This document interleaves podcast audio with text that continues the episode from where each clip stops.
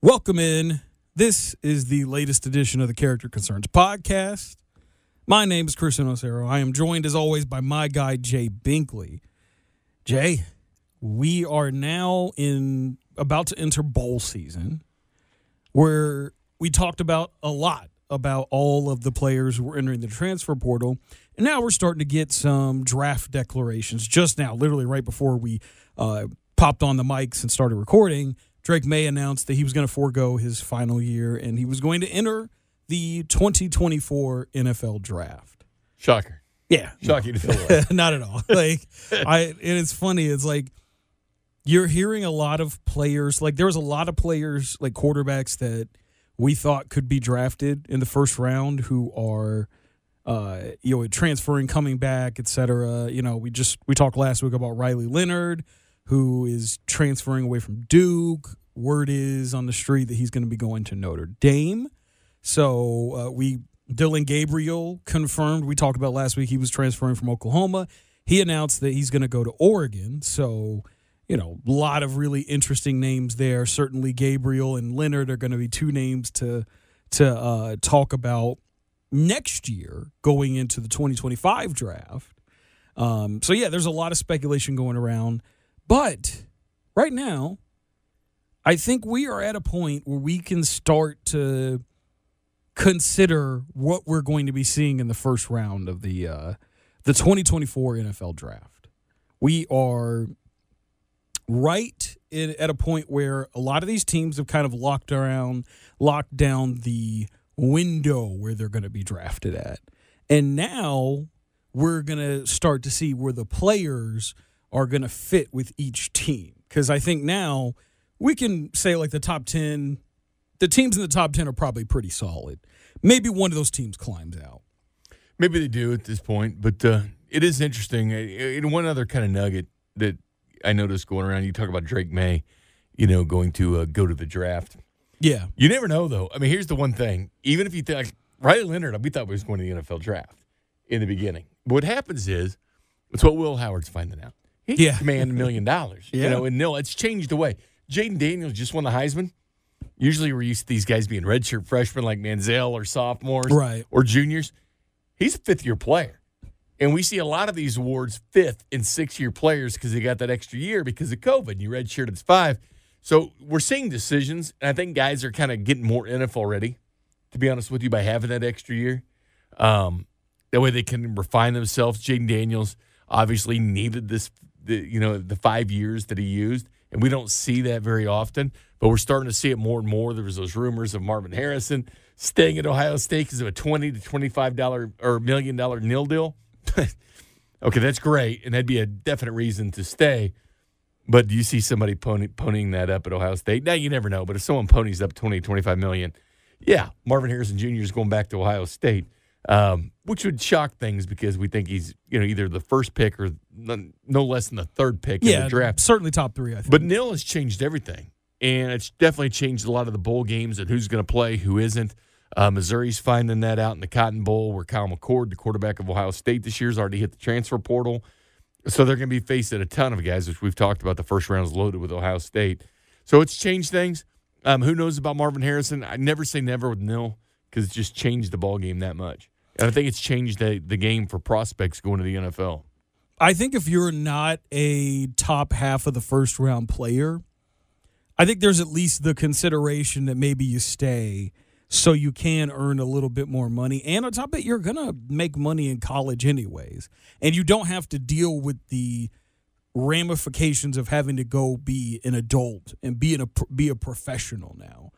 There is very much uh, a kind of a, a culture in college where you don't have as much responsibility and this isn't your job. It's a part of your life a major part of your life but also being a student is a major part of your life. And outside of the season you can have a little bit more fun and enjoy still kind of having that freedom before you grow, fully grow up. So yeah i can understand a lot of those guys especially now with the financial incentive of nil deciding to stay so yeah i i very much would understand some of these guys staying.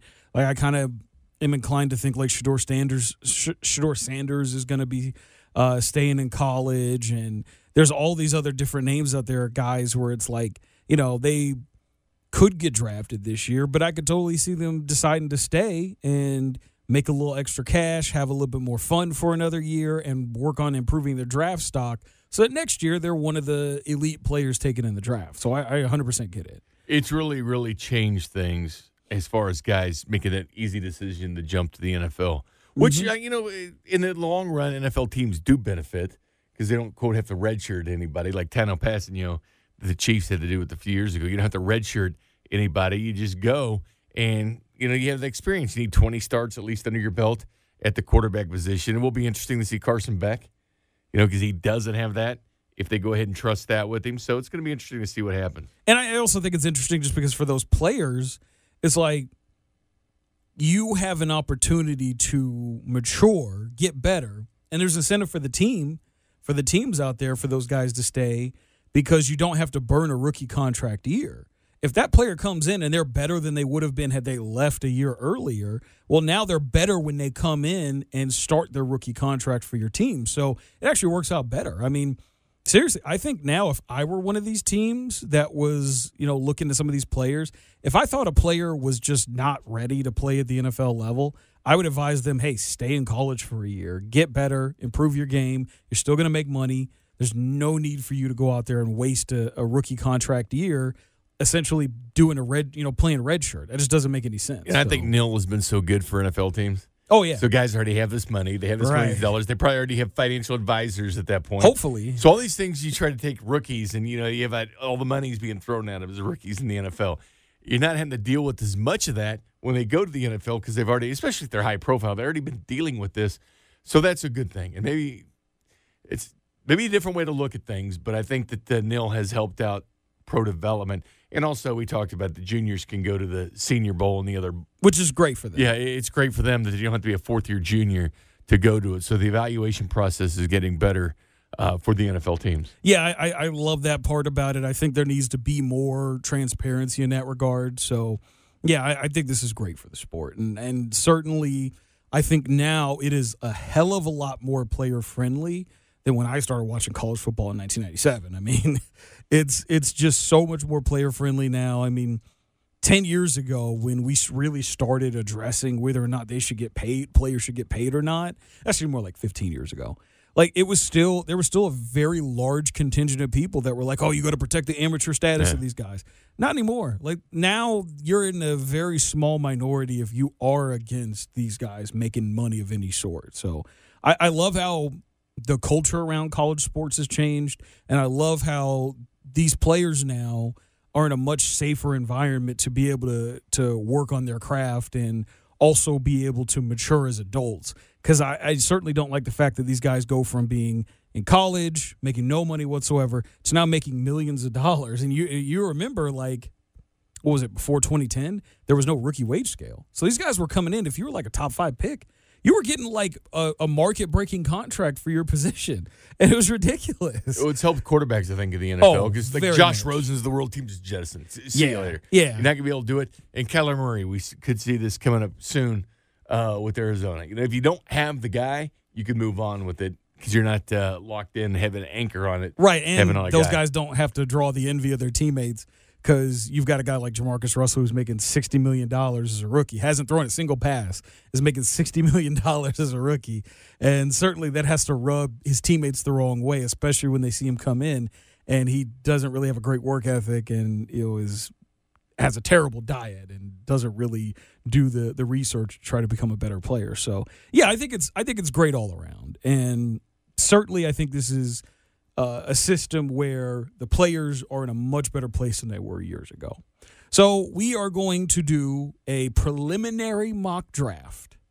Since now we're we're done with the college football regular season, bowl season is is right here. I think we got some games coming up here for the uh, for the um, for the uh, for the for bowls this coming Yeah, weekend. sixteenth and get the FCS Yes. semifinals this weekend. Yeah, that as well. D2 finals. Which you love the D two finals. I actually like the FCS. you I love, love, that. You love the FCS. I love Uh, watching you- Montana Furman Saturday night. It's or- or, uh, always it's night. always hilarious because you always got like a player or two from those FCS games that you're like, oh, this guy's Last year we're loaded with it. Tucker Kraft. Yeah, yeah, all about it. those guys. Yeah, Christian like- Watson a few years yeah, ago. you were all about. You love those D two, those uh, those FCS guys, and, and for good reason because there's certainly a lot more of those guys that turn out into very good uh, players at the professional level. So we want to do a preliminary mock draft. We still don't have the draft order set, so you know this is just a. Uh, kind of a, a preseason, if you will, with all those seven and six teams the AFC. Yeah, I know, could go right? win in many directions. I know, Four weeks like, to go. like exactly. Like we still have four four more games for each team to play, and we don't even have the order set because even after that, you still got the playoffs. Yeah. So And where the Chiefs can end up. But here's the real litmus test of it. It's kind of a test to see where the Chiefs, if they're drafted towards the end of the right, draft, right, right. where who would be available. For instance, we talked about it before. Seven receivers is the record in 2004 to go in the first round. Six quarterbacks in 83, record for first round. How many guys there? Edge rushers, offensive tackles thrown into that situation. What will the Chiefs be looking at? Because I'm telling you, the cupboard is going to be full at wide receivers in the first round, which is exactly where they should go. I don't know how many mocks you've been doing here on the side. I've done a ton, and it's just there's so many great options here. This is our first mock. This is our first first mock mark on our- character this is our- yeah, this is our first preliminary. This is our, again, this is our preliminary mock. And we'll do chief specifics when the comp picks come right. We'll else. do we'll do some more first round mocks as but well. we always do this. Last year we started with this too. Yes, yeah. But so our criteria is we're going to go with the current what the current draft order would be right now. So we have the Chicago Bears who have the Carolina Panthers pick since they traded that to move up to number 1 overall. Chicago Bears would be picking number 1 overall right now. No trades, and our criteria is going to be who we think they should take. Not who we think they will take, who we think they should take. There's a lot of different criteria for it and whatnot. Um, so let's, we want to do this basically. Here's where we have our valuations for these guys here in the first round of the draft. See what positions that we think are going. Uh, why don't you take the first pick, Chris? We're using your iPad, so it makes sense. And you're closer. Who's closer to the studio? You. So uh, you make the. Uh, okay. I, the Bears I, pick. I was going to give it to you, but I'll take it. I'll it. give it to you. I'll take it. So, I'll do number two though. oh, yeah. I, I expect that. So, um, we're on the clock now, starting it off. Bears, who have the Carolina Panthers pick, picking number one overall. I think this one's easy. I know there's been hot take artists out here who've tried to make a case for Drake Maye at number one overall.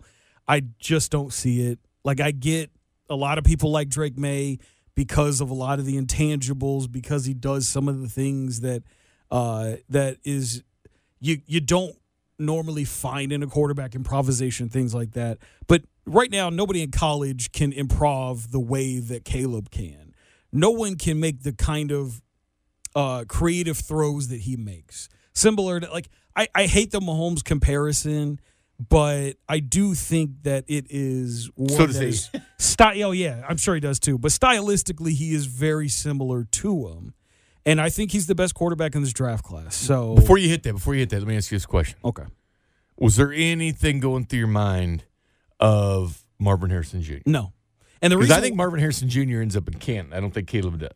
And, and I But I'm not saying it's a bad pick. I may do right it too. But here's- I'm just saying. Here's just my thing with, thoughts. with Marvin Harrison is I don't think Marvin Harrison makes this team better than Caleb does because I look at the two.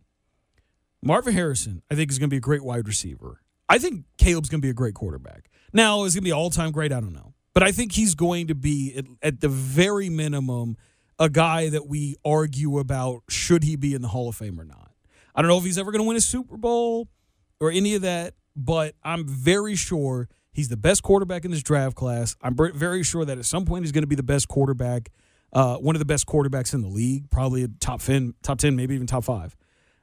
And in that case, I think he makes your team better immediately if you're the Bears than any other player. So I'm going to go Caleb Williams out of USC. Caleb Williams, first pick in the draft, goes to Chicago Bears. So now New we're England going Patriots to the on the clock. New England Patriots, number two overall. And, and I think it. this one's easy. I think this one's easy. quarterback, Yeah. quarterback, quarterback. Yeah. now, would, Marvin Harrison Jr. would be a great pick, I think, for the Patriots. But they got to he would have a quarterback because that's what's missing. I mean, this team was looking to take new steps this year. Right. Obviously, Bill Belichick probably got a lot of advice from uh, Nick Saban. Obviously, Mac Jones ended up being a better college quarterback than NFL quarterback. To me, this is simple. I was going to take whoever you didn't take. And, well, I didn't think you were going to go Marvin Harrison Jr. You could have, but I think you Caleb were waiting on the Williams quarterback, or Drake yeah. Maye. So I'm going to go Drake Maye, number two, New England Patriots. So we have quarterbacks going one and two, first two picks. Yeah. And so now we got the Cardinals on the clock. Uh, this was a team I think everyone thought was going to be the worst team in the league this year. And so everyone thought that they were going to get Caleb Williams. Now they're in an interesting spot here. The easy pick is Marvin Harrison Jr. But then you got to think about, well, what if they decided to go with one of these other quarterbacks? What if they decided to go Jayden Daniels? What if they decided to go Bo Nix? Um, there's options here at quarterback for them at number three overall. But here's my thing. A, I don't think that uh, Kyler Murray is very tradable right now because he's just coming off an ACL injury and uh, you've got the questions about his work ethic, which is the reason why they put that clause in his contract that he's got to study the playbook. Yeah. Like, I've never heard of that ever I've being on an it NFL either. contract. It's a bad look for Kyler Murray for the for the the Cardinals to feel like they have to put that in the contract. So there's some concerns there, but I think that Kyler Murray is a very talented quarterback, and I think he's a guy. I mean, they they paid him a lot of money. He's going to be very hard to trade because of that contract. So if you're trading for him, it's because you think he's definitely going to be a star, and you're ready to take on a market making contract from your quarterback immediately, which not very many teams I think are are ready to do. So I don't think he's tradable really that much right now, unless the Cardinals decide to eat a bunch of that money, and they're not going to do that because that's stupid. So I think the best move is you get yourself a game breaking player for your franchise quarterback to throw to. Safest pick in the draft, I think. I'm going to go with Marvin Harrison Jr., wide receiver out of Ohio State. Marvin Harrison Jr. So now we're number four at uh, we're we got the Washington Commanders picking number four overall. Yeah, the Washington Commanders uh, will EB be the offensive coordinator next year? He might be the head coach Will be the head coach there. We don't know. Uh, but I think one, this is easy. one thing about the Commanders, well, how easy is it? Because I would go. I'm really leaning towards Brock Bowers. Really? My favorite pick in the draft because Commanders. That's one of the positions they need is tight end, offensive line as well. Now think about it. What do you think is the worst? Because I like Logan Thomas. They're starting. Here's the thing, end. though. Sam Howell, you know, does he need weapons? But I can also be talking Does he need weapons though? offensive line or weapons. Like tight end, I could see him with them, but I'm going to go for Shanu, the tackle from Penn State, who I think is the best tackle in this year's draft. I think you, you build that solid wall up there. Because, again, tackle or tight end, I think, help uh, Sam Howell at this point. But I'm going offensive line with the. Uh, is that your best tackle? Because all I really like he's is Shanu. he's, like right he's my he's my favorite tackle in the draft. Same here. I think he's the best tackle in the draft. Like the only the only negative you hear about uh, Olu Fashanu is that some people think he needs a little bit more grit, a little bit more toughness, you know, a little bit of a mean streak to him. But you watch him play, and he's like the most technically proficient tackle in this draft class by far. Like he looks like he could immediately become a, a starting left tackle in the league, and from day one be like like a Laremy Tunsil type come in and immediately be an, a franchise left tackle. So I agree with you on that. I know it's hard for you to look at at Brock Bowers and be like, uh, I don't know if you, That's my you dude, take that. I know, I know, and I get it. And I've had some some struggles there as well. We I've trades in mocks. first round. I'm at the. Oh yeah, of course. Yeah. He filled some calls here for the uh, Oh yeah, because I, I I totally think the Commanders would think about it for sure. Because there's a lot of good tackles and then in trade this first down. round. You know, what I mean, yeah, Yeah, get, yeah. get maybe an alt later or somebody like But that. But I think that this is a slam dunk pick for the Commanders. They're not a very good uh, offense. Their offensive line's terrible. I mean, they gave eight million dollars a year to Andrew Wylie. Like that's how you know they're a bad line. Um, Sam Howell gets hit way too damn much. They got a lot of weapons on their offense, so I think they're fine. Logan Thomas, I think, is a pretty good tight end, and there's other tight ends they can take. So I, I agree with you. Olu Fashanu, I think, is the right pick. for the uh, Chicago Bears picking at number five overall in the first round here. This They've is already their- grabbed Caleb Williams. this is their actual pick here. We've already taken Caleb Williams, quarterback out of USC. Now we got to take another player. I think this pick is very tradable. I think if you're the Bears, you're absolutely going to field calls, especially if you've got a team that is really looking at Joe Alt and they want to get ahead of the Jets at six overall, which I think, you know, where everyone for sure is going to look at Joe Alt going six. I don't think he moves past six. So, at number five, I do think the Bears will field calls for this. But again, this is not a we're not trading. So I'm gonna go with who I think is the best option for them. And I'm gonna go with Laiatu Latu. I knew it. I knew Edge it. out of You knew it. UCLA. I really like this guy. Well, and this defense in Chicago's gotten a lot better in the last Yes. night. Ever since that Kansas City game, they've Oh, got yeah. exponentially better. They've gotten a lot better. Ask Detroit this past weekend. Yes, hundred percent. They've gotten a lot better. And here's the thing about it: if they get a good edge rusher on on their defense, you've got a quarterback now on your offense. You've got some decent weapons on your offense. It's the best edge rusher and arguably Yes. the best quarterback. So you get best quarterback, best edge rusher. You've got some good weapons on your offense. Cole Kmet got a, a nice little contract extension this offseason. DJ Moore certainly looks like one of the he, when he's on, he's on. Like there's been times where he's looked like a great receiver, and there's times where they just don't throw him the ball. Now you got your quarterback on the on the opposite end there. I mean, Eberflus is a defensive guy. Getting an edge rusher with the kind of juice, the kind of athleticism that Latu has, slam dunk pick here. To me, again, I think there's a very good chance they trade out of this. But if they make this pick, I think Laiatu Latu is their guy, And here's why it makes sense. Chicago's 30th in the NFL in sacks. They only got 21 sacks this year. which is terrible. So it's one grade. And they're about 11, 12 total defense at this point, but they're not getting to the quarterback, and Latu makes a ton of sense. Yes. Great uh, value pick um, for the Chicago Bears. So now we're six overall. New York Jets on the clock. I think this one's the one of the easiest picks in the draft. I seriously think this is one of the easiest picks in the draft. Is it though? You Yes. redshirt a guy, but you you you redshirt a guy behind Aaron Rodgers, the quarterback, because you're thinking about the future. You're thinking there's so many good quarterbacks in this draft.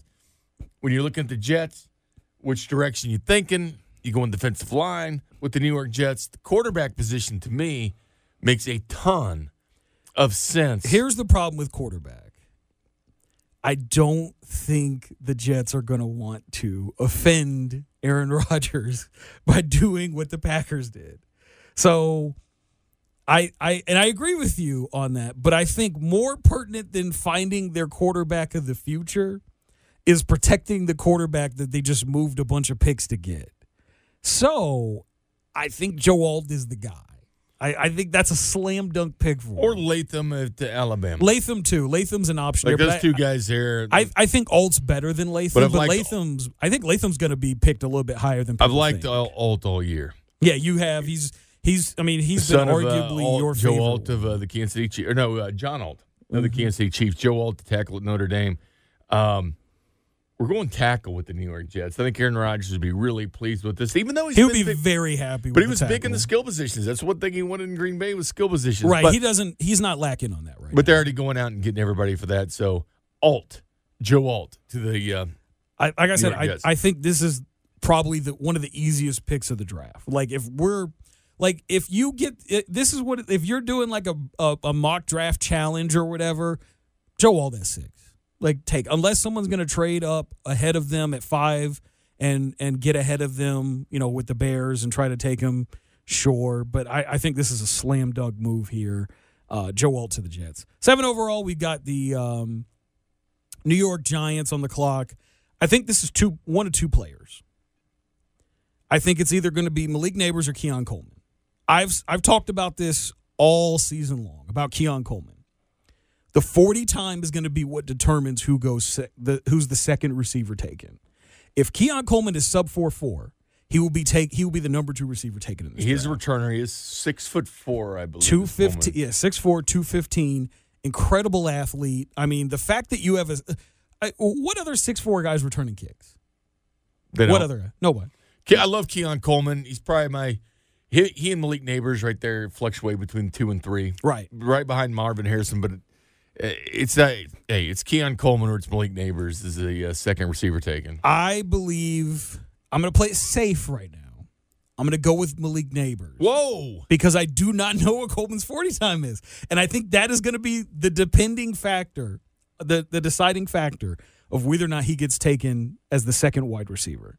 So for now, play it safe. I don't want to give Keon too much speed that he has that he doesn't have. So I'm going to go with Malik Nabers as uh, the number uh, seven pick in the first round to the New York Giants. Well, I, who's on the clock now? Tennessee It's Titans. Tennessee Titans. They need a wide receiver. They need DeAndre Hopkins. He's going to be gone out of the NFL. Um, Yeah, yeah, he ain't getting younger. point. He ain't getting any younger. so it leaves me with Keon Coleman. I've talked about, you know, a lot of people have Keon Coleman going in the mid to uh, 15 to 20, somewhere yeah, in that area. Yeah, I've seen a lot of those. And Rome Odunze seems like a surefire guy. But to me, Keon Coleman's that X factor. Keon Coleman's the guy you can look back at in a couple years and say, why did so many people pass on Keon Coleman? Just the uh, true playmaking ability he has. So Keon Coleman will be the selection for me for the Tennessee Titans. Will Levis, you got yourself a weapon right now in Keon Coleman. There we go. Keon Coleman is now a member of the Tennessee Titans. Probably I- overdrafted him, but we'll see at the combine because he's one of those guys. Hey, he might sit there 15 to 25, but if you run sub 4 4, you're looking at top 10. Yeah, I think that's going to. I like I said, I think the forty time is going to decide his draft position. I think he's going to go somewhere before twenty, but I think where he gets drafted, how high he gets drafted, depends on that forty time. Because I think there was going to be somebody that's going to look at him and be like, "Yeah, that's our guy." Like that speed, yeah, we got to get that guy. So we have two quarterbacks so far. Two Pick quarterbacks, two, two wide receivers. two wide receivers. So two and two. Again, the record for quarterbacks is six. The record for wide receivers in the first round is seven. We got two tackles also taken as well, offensive tackles taken. So, um, so now we're at the Saints, ninth overall, and uh, I've been seeing some some mocks that have this guy going ninth overall. I think this is going to be one that might sneak up on some people. I've got them taking quarterback Jayden Daniels Ooh, do you? out of LSU. I think a. I Newton. mean, obviously, like the Louisiana fit there, it's going to be a big culture thing. But look, Jayden was so great this year. he just came out of nowhere and just turned into one of the best quarterbacks He in and the Bo, nation. 40 quarterbacks passing each. But yeah, But uh, Jalen Daniels had what, fifty-two touchdowns combined. 52, The 60, Joe Burrow had sixty-three passing in the SEC, but Jayden Daniels led the SEC in passing. Yeah. Mm-hmm. he was second in rushing behind Cody Schrader at the University of Missouri. But unbelievable, one of the few quarterbacks ever to have over uh, fifty combined touchdowns. He uh, was with Johnny Manziel, guys that ran for over thousand yards Yeah. and passed for over Yeah. thirty-five hundred yards. I just think that the explosiveness, the ability to run, the fact that they already have weapons there, like he's going into a Saints team that is ready to win.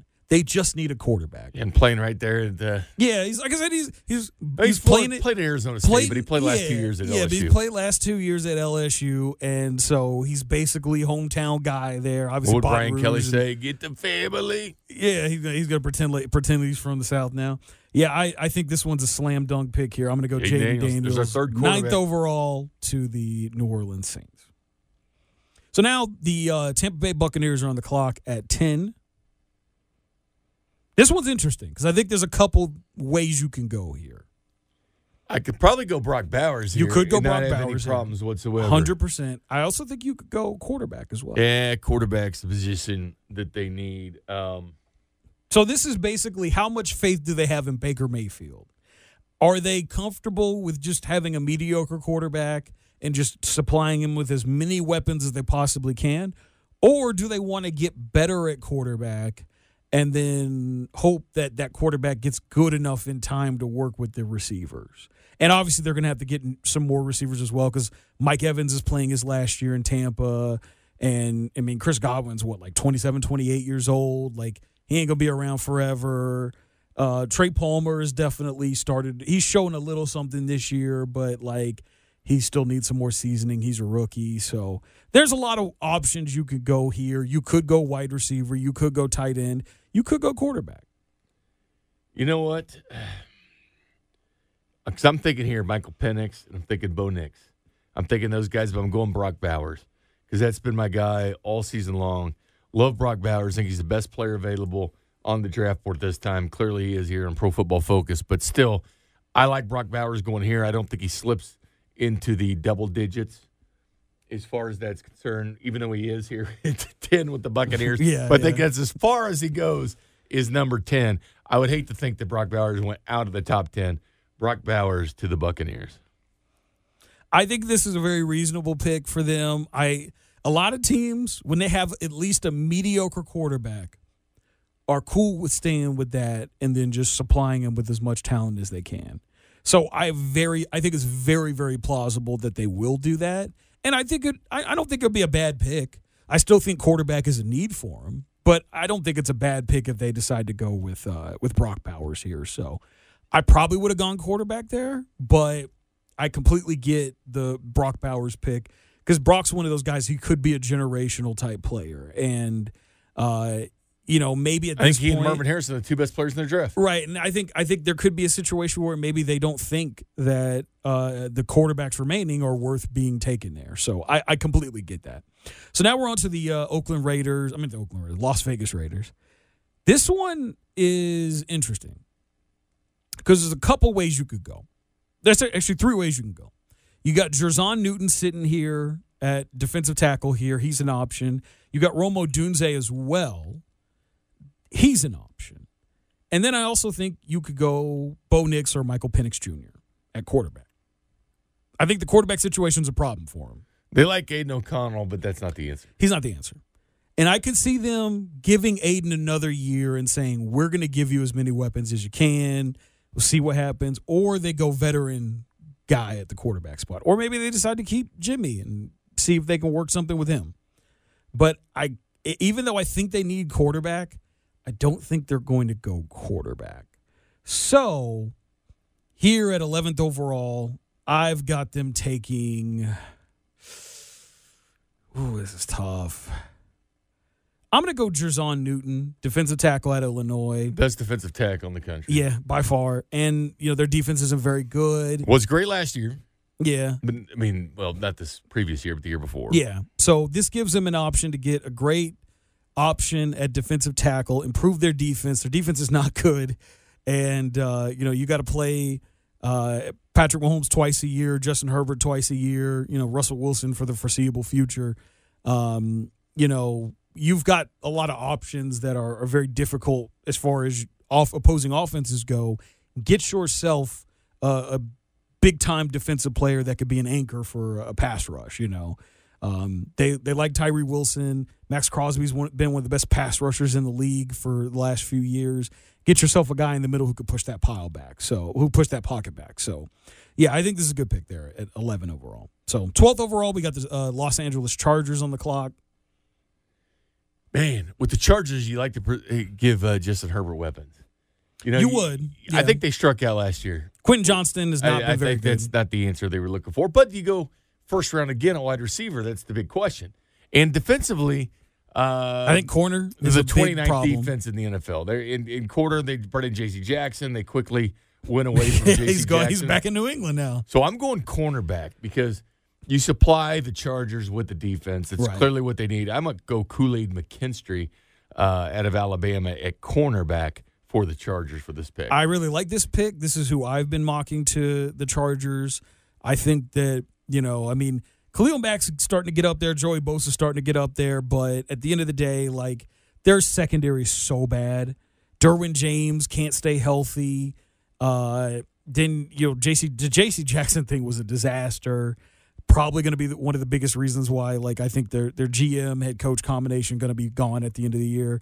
Uh, you gotta you gotta fix that defense. You cannot go out there with those corners and think you're going to beat teams, beat Patrick Mahomes twice a year. Shut down you know? corner for the Chargers. I do think they go offensive minded head coach, which is fine. Me too. Bulk up that defense again, 29th in total defense. So we got Denver on the clock at 13. Um, they could go wide receiver here. They could go uh, defensive back and kind of shore up their their defense. I'm going to go edge rusher here because I think they've lost. Like their edge their edge rush situation's not great. They let they traded away Bradley Chubb last season. Randy Gregory's gone now. They just paid that guy, they paid that guy five years, seventy million dollars before last season. He's already gone. I think what is he with the 49ers now? Like not a great situation for them as far as their defensive line goes. Their defense has improved uh, throughout the season, but still like you got you need some juice there, especially you got like a great corner in Patrick Surtain the second playing in your in your secondary. I think you need to get a little bit of juice in the pass rush. And the guy I think can do that is Dallas Turner, edge rusher out of Alabama. Uh, he's my second favorite edge rusher in this draft class.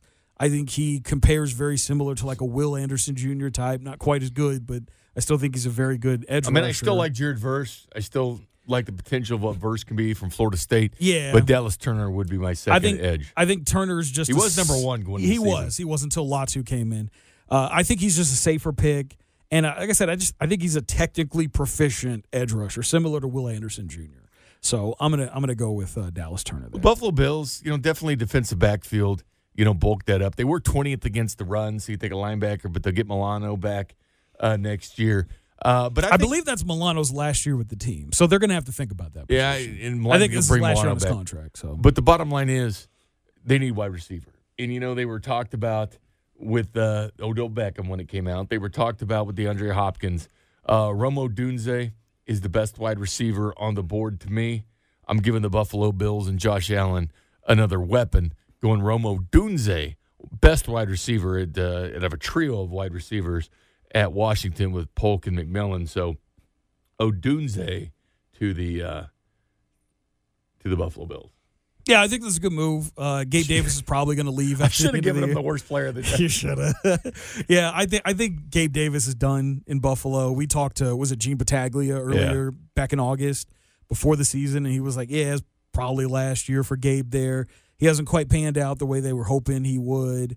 So you know, I this will be another chance for them to add another weapon. Dalton Kincaid, I think, has been a success for them this year. Well, Milano just re-upped his deal. Yeah, yeah, no, he's. I think this I has think, him through twenty five. Is it twenty five? Okay. But potential out in twenty six. Okay. Okay. Potential so, out in twenty. So, it get was- Milano back. That- Okay, that's yeah. huge for that run defense. That is huge because yeah, they've they've certainly missed him this year. Um, but yeah, I, I think yeah, Rome Odunze there going to the Bills. I think that's a good move for them because they kind of they need to add a little bit more weapons there on the offense. So at uh, 15 overall, we get the Seattle Seahawks. Um, this is where I think Jared Verse goes. Uh, Seahawks been retooling their defense. Their secondary pretty damn good now. You know, you got Tariq Woolen, you got uh, Devon Witherspoon the last couple years. Both have turned into really good corners there. I think now you add a little bit of nastiness to your defense. He actually got benched a few weeks ago, but He- they came right back. yeah, he came Tariq right Woolen. I back, love yeah. Tariq Woolen Yeah. because he's the fastest player in the draft. At what six yeah, four? six four. Yeah, Is he's crazy ass speed. Um, Ran but a yeah, four two six. By the way, Yeah, so I'm going to go Jared Verse here, edge rusher out of Florida State. They need a little juice there on the defense. You could also go offensive line here, but like they need interior. And the problem is that there's no interior lineman worth taking in the first round right now. So I'm going to go Jared Verse out of Florida State. so the Rams on the clock for sixteen. Um, with Stafford, it's going to be a guy to be the next quarterback, and I, I really think the Rams are going to go that. You think quarterback quarterback here? I do. I think the Hmm. Rams are going to do it. McVay there, I think quarterback uh, for the Rams. They're thinking of the future. Last year was Stetson Bennett, but obviously who knows what's going on with Stetson Bennett. He's not with the team at this point. Now it comes down to Bo Nix or Michael Penix Jr. Yeah. It's one of those two guys, and I like them both. Um, I didn't like Bo Nix early on. I think he's really developed uh, when he's been He's he's impressed me a lot. And with the 40 touchdowns he has this year, I'm going to go Bo Nix, quarterback, Oregon, to the Rams. So this is an interesting position for the Bengals here at 17. If Odunze or or Brock Bowers would have been here at 17, I would have taken either of those two because I think Tee Higgins is gone. Like I think there's a very like I I, think the Chiefs are going to be pursuing Tee Higgins pretty heavily here in the uh, in free agency here in a couple in a in the coming months. I I think that um, this will be one of the tough decisions for them because if you look at the the Bengals defense, they've gotten better as the season has gone along. They were terrible early, like the first month of the season. They've gotten better, but still not great. So you could go defense here. You got to uh, the edge rushing position probably not something they're going to go with because they got Hilliard and uh, and um, uh, what is it, uh, Trey Hendrickson. So they're not probably not going to go edge rusher. Could go cornerback though. Cam Taylor Britt, I think, is actually turned into like one of the better corners. Uh, one of, he's he's he's a he's a very good corner, I think. So the question really becomes: Do they want to go offensive line, or do they want to go wide receiver? Now, in the past, they have gone wide receiver. They had an option to take uh, Penei Sewell out of Oregon or Ja'Marr Chase out of LSU. They decided Ja'Marr Chase because he's got uh, he's an explosive wide receiver and he was part of that national title team with Joe Burrow, so it made sense.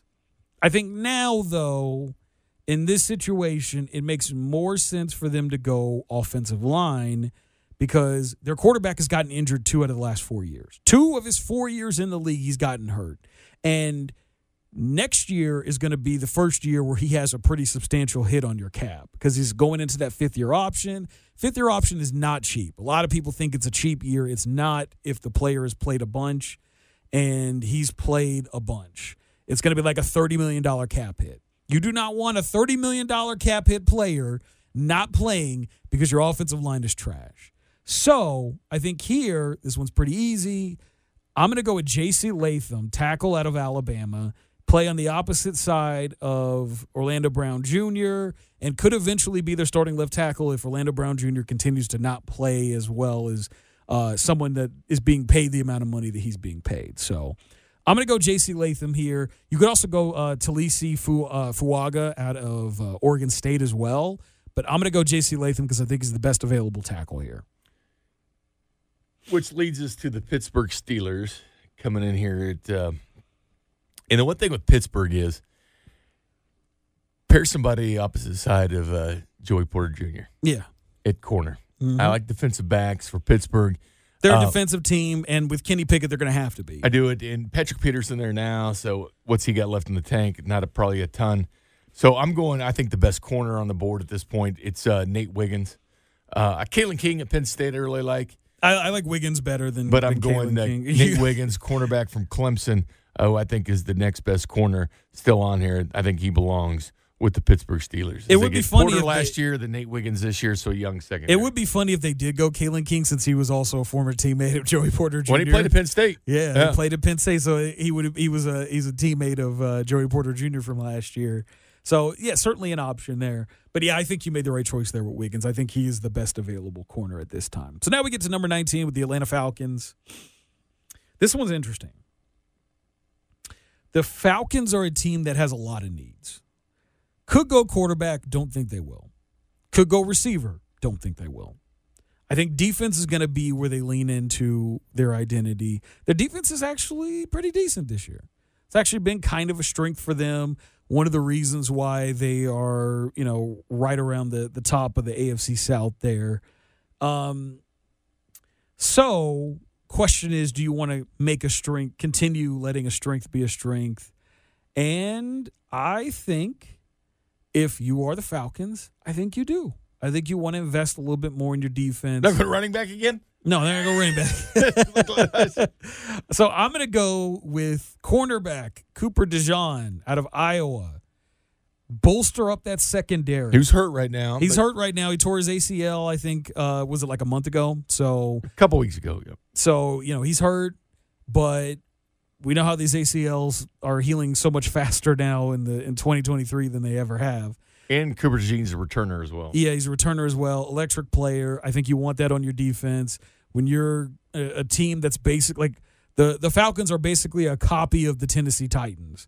Arthur Smith is a former offensive coordinator for the Titans, and he's built that team very similar. Run the football, play defense. If you're going to do that, you need playmakers. DeJean is a great player, so that's why I'm going with at 19. Going 19 there. Green 20, Bay Packers. Green Bay Packers. Green Bay Packers. I'm still thinking, and this is not going to be popular up there, but Aaron Rodgers isn't there to get mad about uh, getting offensive linemen on skill position.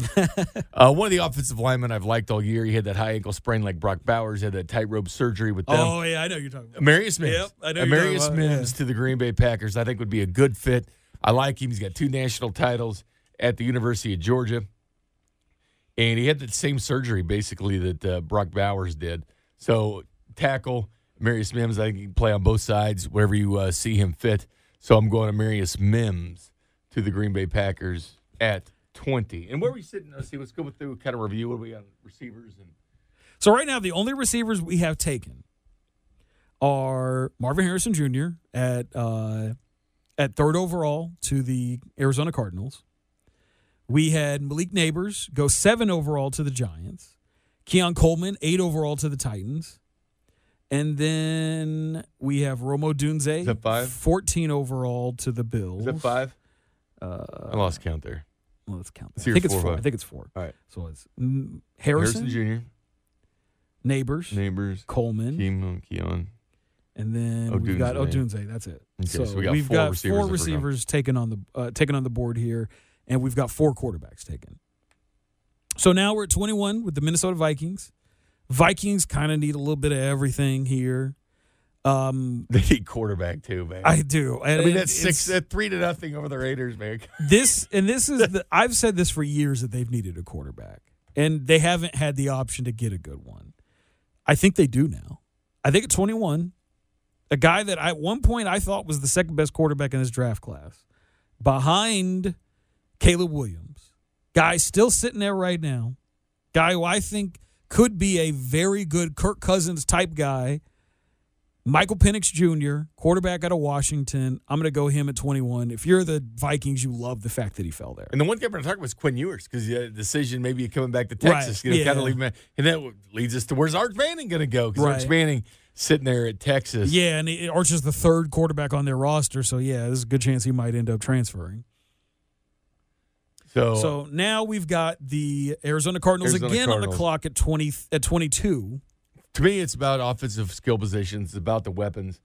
Uh, earlier on with Arizona, Marvin Harrison. we went Jr. Marvin Harrison Jr. at wide receiver. So we'll skip wide receiver at this point. And they've they've got a, a pretty good wide receiver room already. They just needed a true number one because their best receiver was uh, what's his name, Hollywood Brown.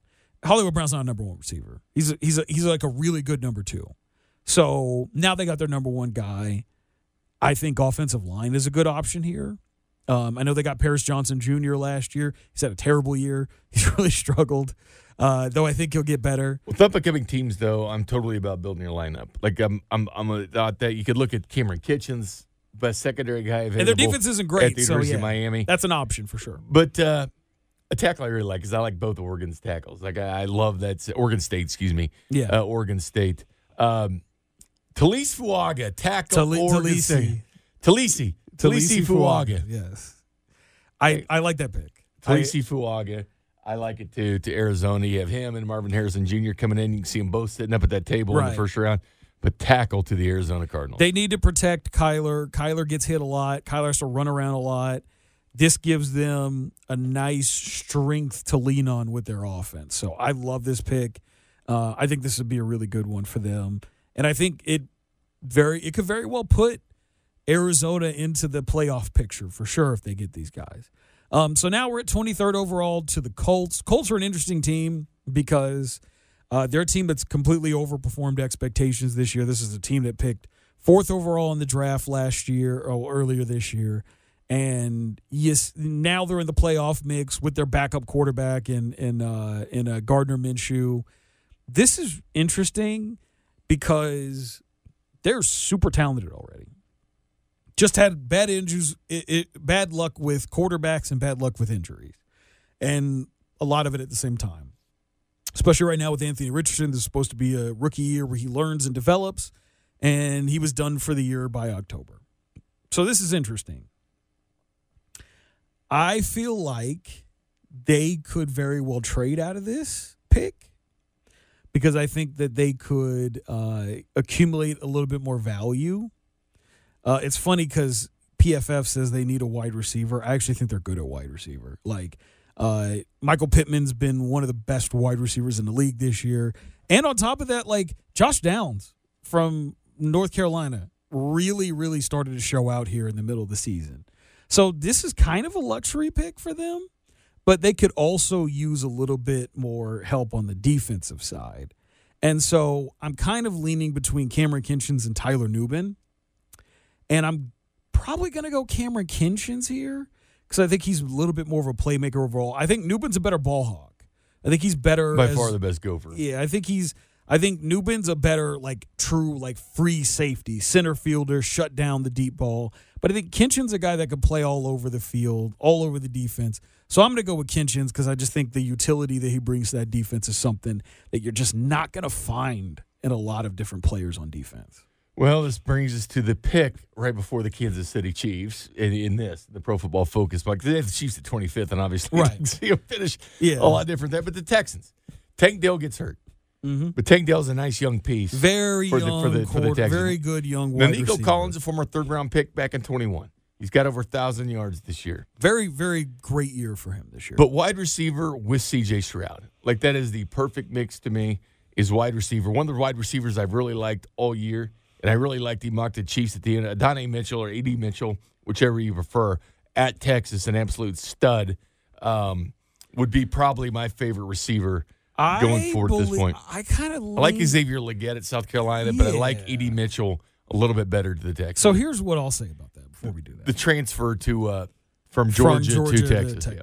I think the defense is something they could also look at here too. I think that their wide receiver core, I think, is fine. You look at it like Nico Collins, still on a rookie contract here, third year in the league, having a great year. Tank Dell was having a great year before he got hurt, before he uh, what was he he broke his leg. He But a smaller guy. But a smaller guy. Smaller guy, but he's been great this year. Doesn't matter about size if he's having a great year. So you got him, you got uh, you got Dell, you got Nico Collins, and you got Noah Brown, who actually was starting to come out too as well. I don't know if receivers where they need to go in the first round. They could go later on, maybe go take a, a, a Tez Walker type in the second round. But I kind of think, especially with the kind of But with Tank being 5'10", yeah, but Mitchell it doesn't six foot matter. But it doesn't matter. It- they- we're going AD Mitchell to the Houston Yeah, Texans. I- Plays at Texas, going to fit right in there with C.J. Stroud. Yeah, I, I, trust DeMeco Ryans for the defense as head coach. Keep building up. Put some Nico Collins out there. Robert Woods is out there starting now for him. Put some Nico Collins. How about this? How about that trio? Nico Collins, Tank Dell, A.D. Mitchell. Yeah, I would have gone defense there. Um, Almost wanted Xavier Legette from uh, South Carolina. yeah, I would have gone. I would have gone defense there. I think defense is kind of where the priority needs to be right now. Um, so now we got to the Kansas City Chiefs, 25th overall options at wide receiver. A Lot of options at wide receiver. One that really, one, two of them that really stand out to me. And so we kind of look at it right here, like the top rated per PFF is Emeka Egbuka. I'm not drafting him. No. Like I'm just I'm not I think he benefited from Harrison, I think he's a, I think side. I think he's very much the the bridesmaid type. and he was hurt a lot this year. Hurt a lot this year. I think he's the bridesmaid type. Not taking him. Xavier Legette is interesting, and I think his combine is going to be vital to his draft position. I think if he has a great combine, runs a great forty time, he's going to shoot up boards. He's already. I mean, we talked about him earlier this year. He was he was one of my money makers in like October because he was working his way up. At one point, he was leading the FBS in receiving yards. So he's an interesting option, especially because like it wasn't a whole lot of other guys out there. He was the guy in, at South Carolina. So Legette's an option. Xavier Worthy's an option. Uh, Brian Thomas Jr. is an That's option. the that's the guy. Him, Brian Thomas, Troy Jr., Franklin is Troy another Franklin, option and, this, well. and Xavier Leggett are like the top three, I think, for the Chiefs. Brian Thomas Jr. would give the Chiefs something they don't have. So here's He's a touchdown machine. He's six foot four. So here's my thing. When I watch Brian Thomas Jr., I think Tee Higgins. But I think he's got a little bit more speed than T. I think Tee's like what a 4'5", 40 guy. I think I think Brian Thomas is probably a 4 set, 4'4 guy. I think, six foot four, two hundred five pounds. yeah, I think he's like a four four guy. And when I look at that, and I I mean he was a deep threat when he was at LSU. Tall, vertical, like all these guys are tall in this draft class. Like there's not that many short guys here that are gonna be, you know, being projected the first couple rounds.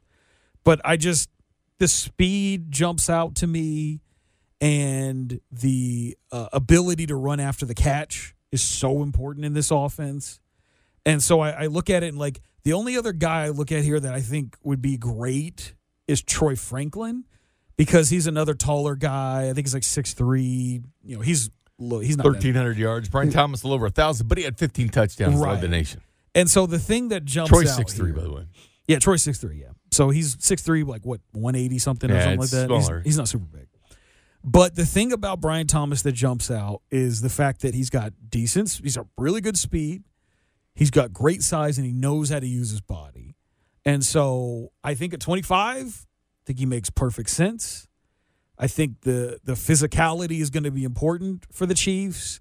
I think he could end up playing the role that that Kelce plays right now, but be a little bit more incorporate, you know, be more of a deep threat. I still think even if you make this pick, you probably want to go look at another deep threat as well. But I'm going to go Brian Thomas Jr., wide receiver at LSU for the Chiefs. You can't go wrong with that. 15 touchdowns over 1,000 yards. But yeah. the one concern is that you had to break down the film, the opposite side of Malik Nabers, yeah. but came from a high pro. Look at, I mean, look at the offense of Joe Burrow at LSU. He had Justin Jefferson as his number two, and he had Ja'Marr Chase as his number one when he wins the national title. So it didn't affect either of those guys because right. they're two of the best. I think two of the top three receivers in the National Football League at that point. That puts us with Jacksonville on the clock. 26. And edge, defensive back. You think a lot of different directions. I'm going offensive line. Their their tackles have been decimated. You see Jawaan Taylor. Jawaan Taylor left. Kansas City. Yep. Um, and they took they took Anton Harrison out of uh, Oklahoma in the first round. This they're this building year. up that offensive line. Um, at this point, um, I think this is prime candidate for a trade. I think there's a very good option that they could trade out of this, especially if there's a team that likes one of these receivers. Um, you know, you look at you know some of these receivers and like, I I think there might be people someone that looks at like Xavier Legette and like, oh, we got to have that guy. Yeah. He's a great athlete because he, you know, Legette's like another six three athletic freak. You know, good speed, uh, good physicality. He could be a guy that you you see someone trade up for. So I, I would not discount that they decide to move out of there and someone trades up to go get a guy like that. For Jacksonville, though, I I got to think offensive line, man. Graham Barton um, at Duke uh, one of the toughest pound for pound offensive linemen here, 6'5, 315 pounds. Started left tackle for the Duke Blue, Blue Devils this year. Um, I'm thinking Jacksonville. I'm thinking about bulking up that offensive line.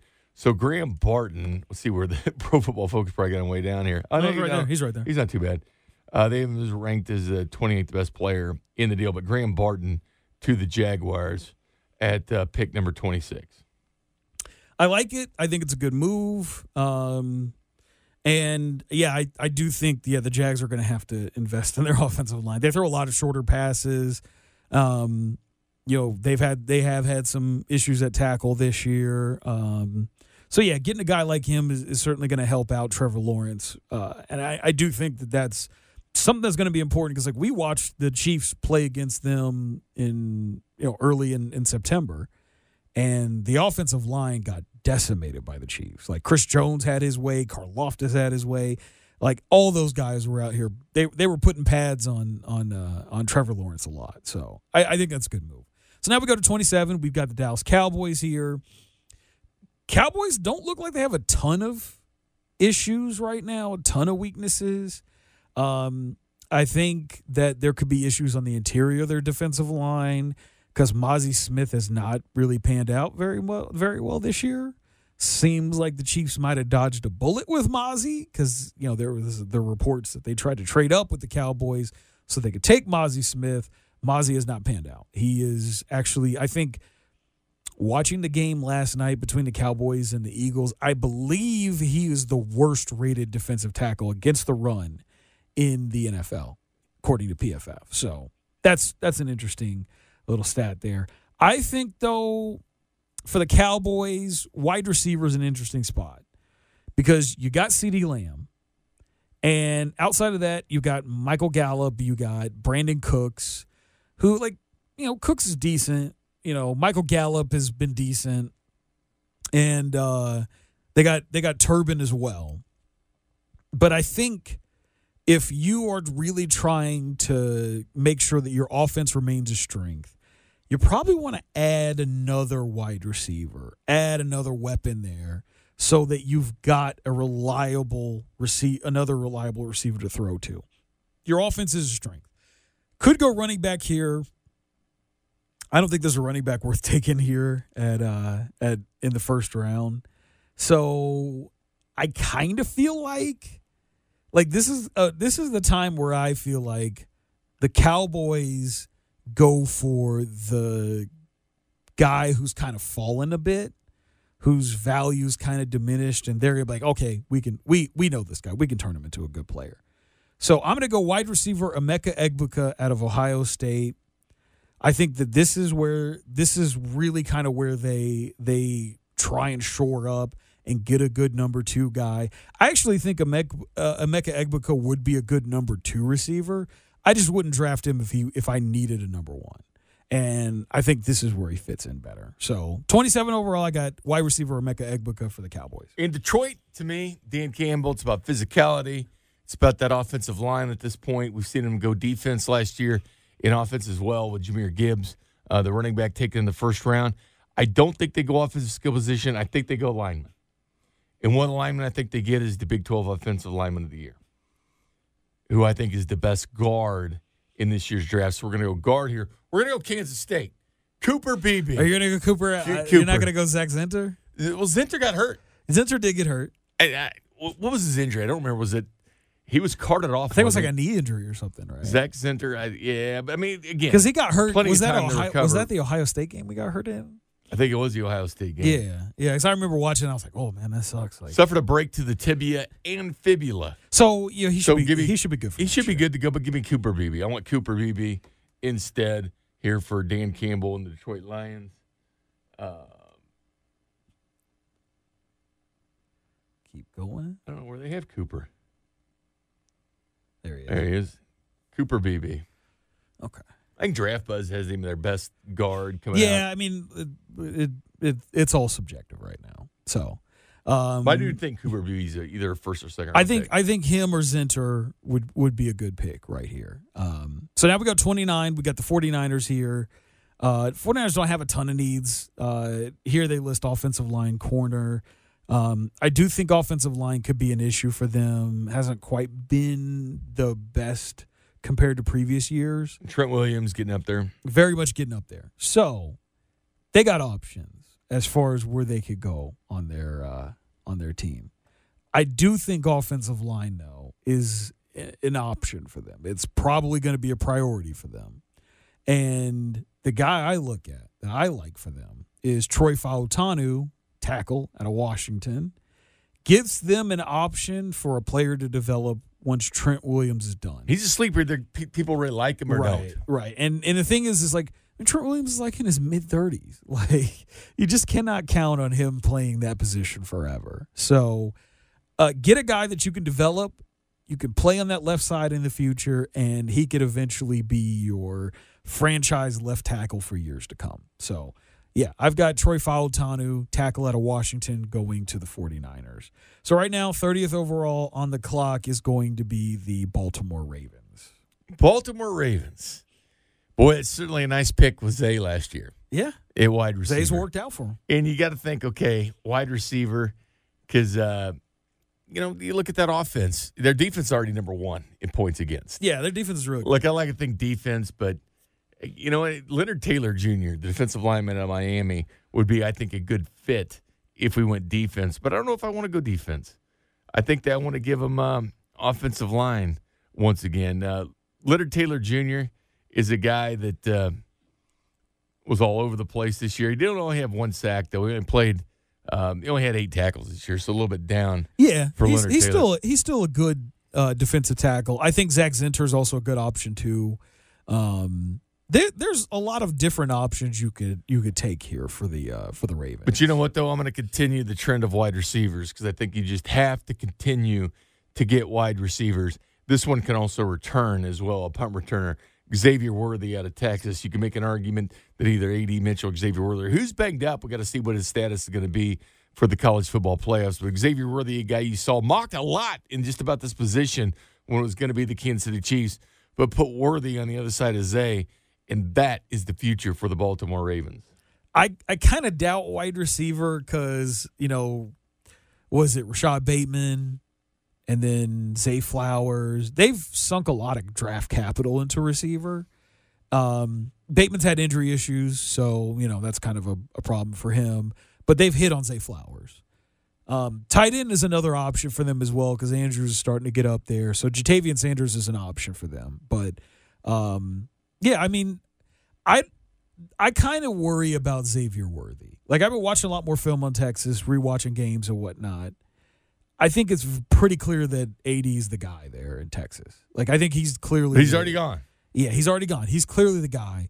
And so I kind of worry about number two syndrome with him, with mm-hmm. Xavier. I kind of worry about that with him now. So I get it, but something kind of concerns me about Worthy in that regard. If the Chiefs were on the clock and they had the option of the two, I would want them to take AD. So 31st overall, we got the Miami Dolphins. Um, there's a lot of different ways you can go here. Uh, I think the biggest issue that the Dolphins have is offensive line, uh, especially at the tackle spot.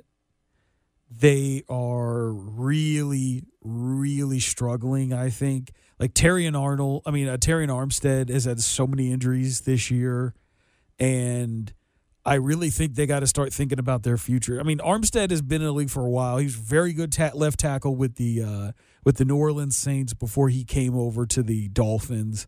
So they've got a lot of talent there. And I still, like I said, I think this is a really good offensive tackle class. Like, you remember back in 2021 when the Chiefs were needing a left tackle, and there were all these options for left tackle, and none of those guys were really were really there. Like none of those guys are really good. Cosmi, Eichenberg, Teven Jenkins, all those guys. Leatherwood. yeah, Leatherwood. Like Leatherwood's not even in the league right now. He'd bounced around. He had been in Chicago yeah, for a while too. Yeah, he was in Chicago for a little bit, and he's gone. And all the other guys are guards now. None of those guys are tackles anymore. So That's why the Chiefs had to go Orlando Brown. right? They, they they knew, and I think we all knew. Like I was like, they're not taking a tackle at that at that pick. I think though this is actually a very good tackle draft, and I think there's a lot of options late first round. And one guy I have seen mocked to the Chiefs a lot late in the first round that I think could be that guy for the for the Dolphins is Tyler Guyton, tackle out of Oklahoma. Uh, Oklahoma produces a lot of very good tackles. The Chiefs have they're they're they're, they're starting left tackle right now in Wanya Morris is an Oklahoma guy. Their guy before him last year, Orlando Brown Jr., Oklahoma guy. Um, they this is a, a position. Trent Williams, I think, is also an Oklahoma guy. Is considered the best left, left tackle in the game, or one of the best left tackles in the game. There's a lot of good options here, but I think this one's pretty easy. Tyler Guyton to the Dolphins. Their offensive line, they got to keep Tua upright. He's small. He has had concussion issues. I think Guyton's the best guy for the job there. But I also think uh, uh, Kingsley Sue. Well, I'm I'm not I'm not, I don't want to butcher his name. Let me let me pull it up real quick.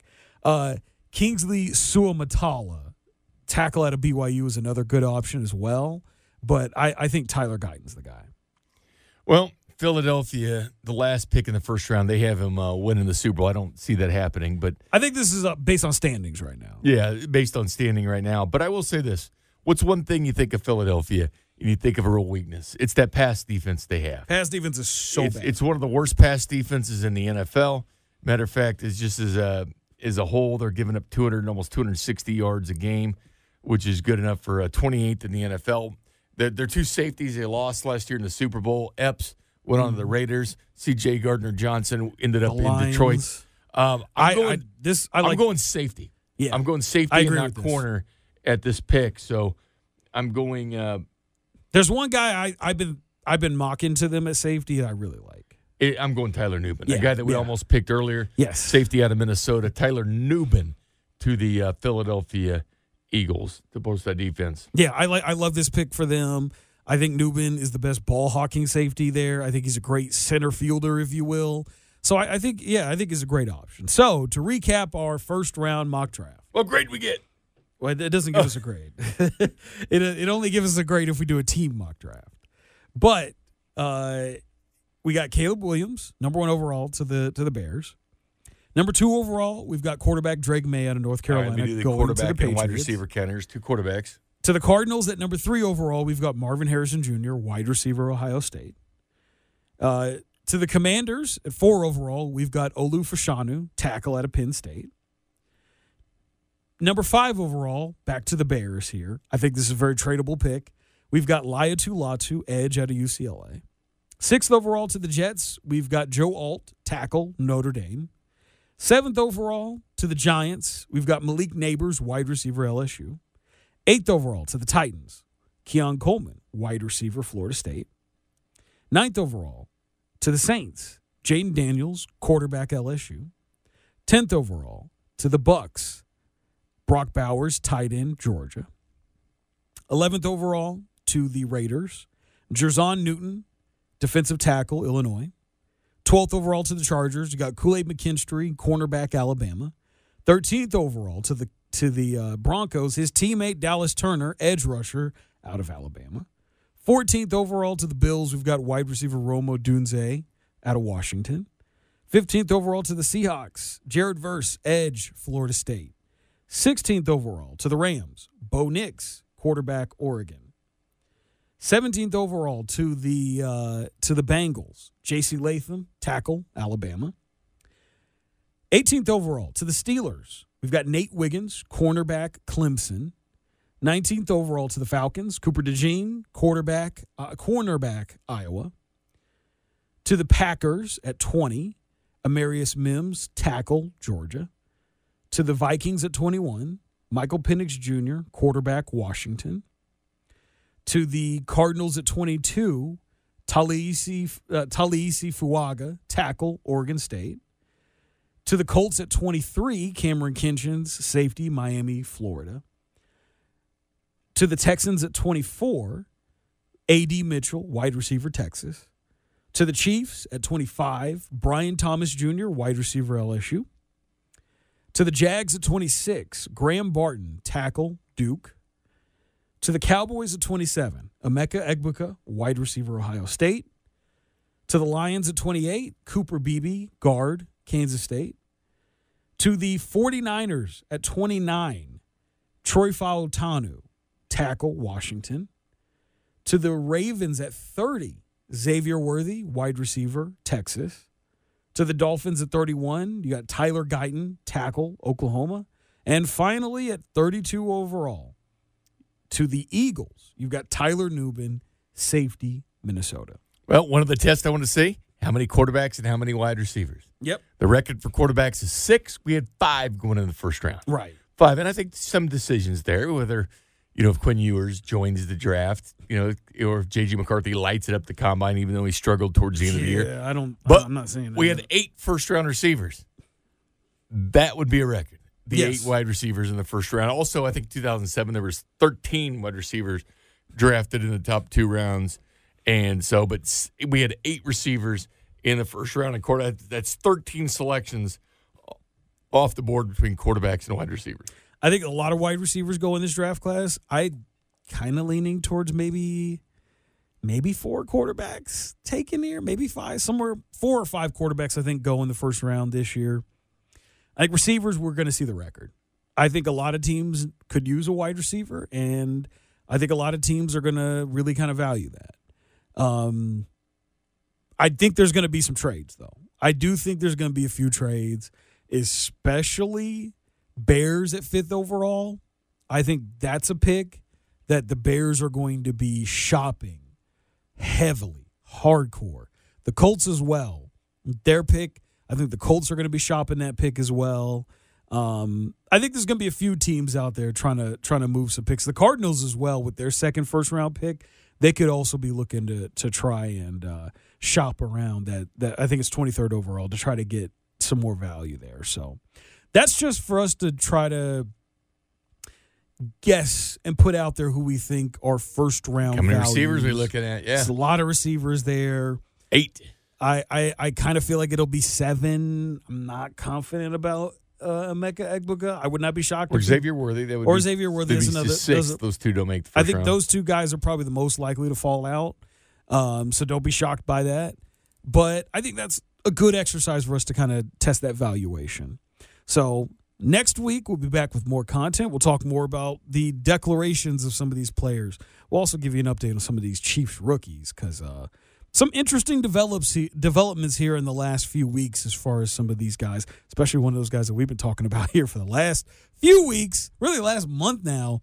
He's, I think, really started to come on at his position of choice there. So we'll talk about that next week. For Jay Binkley, I'm Christian Osero. Thank you for taking time out of your day to listen to us. See you guys again next week.